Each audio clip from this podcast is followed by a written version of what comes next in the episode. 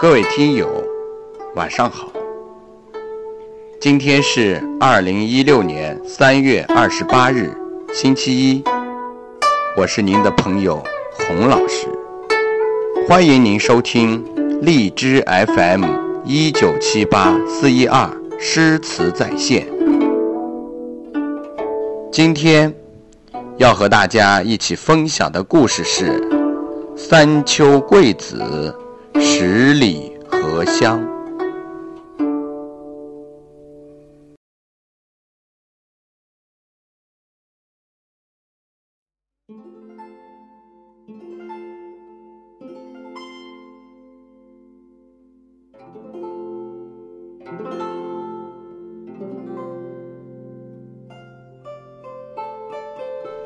刘永在世时，虽不能居高官以显达，处荣华以扬名，但他一生风流是相当的风光。据《独醒》杂志上说，刘永死后，葬在枣阳县花山。每到清明节，远近八方的人，都抬着满坛的美酒。到他的坟前来饮，称之为吊柳会。刘永年轻的时候，曾到名胜钱塘游览，当时正值秋季，钱塘佳处，一片人丁兴旺，物产丰富，商业繁华的景象。刘永白天在城中街市徜徉。晚上到江边船上饮酒听箫，他见到如此的美景盛况，心中感慨万分，激动不已，一连写下许多词，其中有一首《望海潮》：东南形胜，三吴都会，钱塘。自古繁华，烟柳画桥，风帘翠幕，参差十万人家。云树绕堤沙，怒涛卷霜雪，天堑无涯。市列珠玑，户盈罗绮，尽豪沙。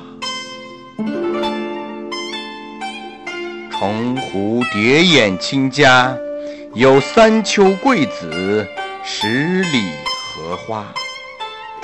羌管弄琴，菱歌泛夜，嬉嬉钓叟莲娃。千骑拥高牙，沉醉听箫鼓，吟赏烟霞。一日湖江好景，归去凤池夸。恰巧，杭州知州孙和与刘永本是少年时的朋友，二人曾同窗共读，同室相邻，交情很深。只是后来，孙和中了进士。做了益州之长，而刘永屡试屡落，至今还是个白衣卿相。二人分别已有五年，刘永很望借揽胜之机与孙和见上一面，话离别，叙旧情。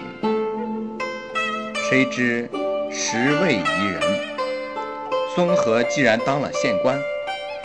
就觉得与刘勇这样的布衣往来有失身份，不是身体不适，就是外出未归，推脱不见。刘勇三番五次求见，都被门卫挡回，心中痛苦，却也无可奈何，依旧整日四处游荡，在酒楼中消遣时光。这一日，刘永慕名去见杭州名妓楚楚，一个是风流才子，一个是美妙佳人，二人一见如故，情投意合。刘永将自己的望海潮赠给楚楚，楚楚一看，甚是喜爱，急忙调弦转调，轻声哼唱起来，唱完一遍又一遍，连连称妙。刘勇一旁看他举着词入迷的样子，庆幸自己找到了知音。欢笑间，刘勇说出自己遇见孙和，却没有蒙路，多次被拒之门外的事情。楚楚杏眼一转，莞尔一笑，说道：“柳相公如此奇才。”还愁遇见无门吗？既然如此，我愿为相公架桥。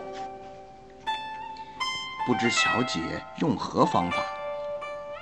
楚楚说：“过两日便是中秋佳节，孙帅要在家中宴请宾客，以令我前去侍奉。到时候，我就在酒席上唱柳相公的这支曲《望海潮》。”孙帅听到如此好词，定要询问是何人所作，我便说是柳相公的杰作。孙帅是个爱才之人，必定欣然与你相见的。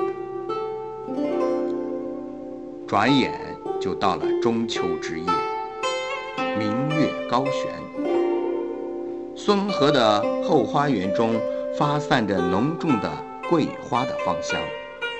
凉亭一角的长岸上，布列上各种时令水果，几位衣着华贵的人正围着坐案前赏月。孙和今晚非常高兴，与客人推杯换盏，谈古论今，不论尊卑，共享良宵。忽然，侧旁传来一阵莺声燕语，几个歌妓。正你推我让的争着什么？孙和转头问道：“你们几个这么高兴，是有什么喜事吧？”一个红衣女子抢着说：“楚楚新得了一首好词，说今晚要唱给相爷听，我们正催他呢。”孙和一听，非常感兴趣，说道：“楚楚，难道还要学琵琶女子？”千呼万唤使出来吗？快来！本帅已经很久没有听到你唱歌了。楚楚抱月琴坐在当中，月光斜射在她身上，清风拂起她的白纱衣，犹如仙女下凡一般。烟柳画桥，风帘翠幕，参差十万人。家，歌声飘荡在庭院中，众人听得入了神。孙和听到有“三秋桂子，十里荷花”一句，已禁不住叫出好来。曲罢，果不出楚楚所料，孙和叫住他问：“你这歌词是谁人所作？”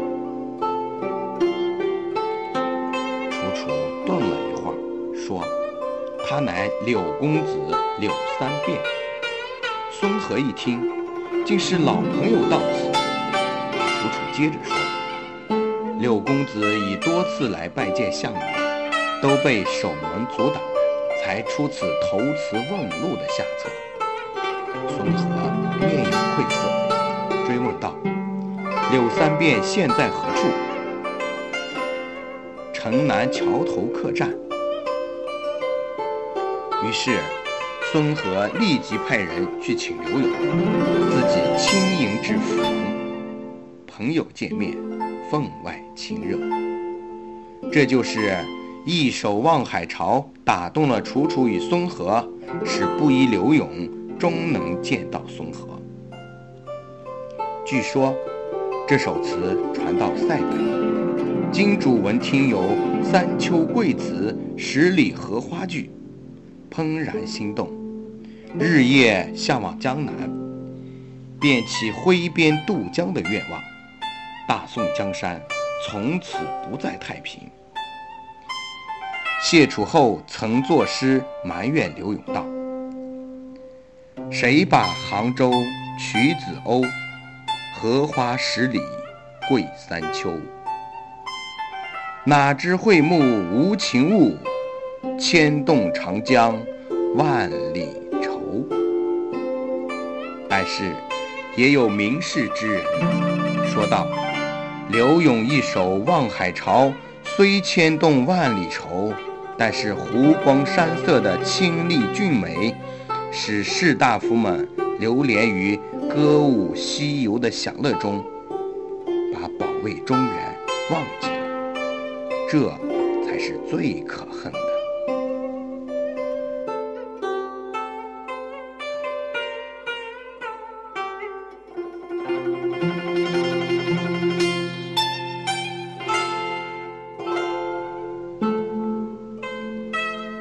今天的故事就为您讲到这里，感谢您的收听。欢迎您在星期三同一时间收听《宋词故事之二十一：千里共婵娟》。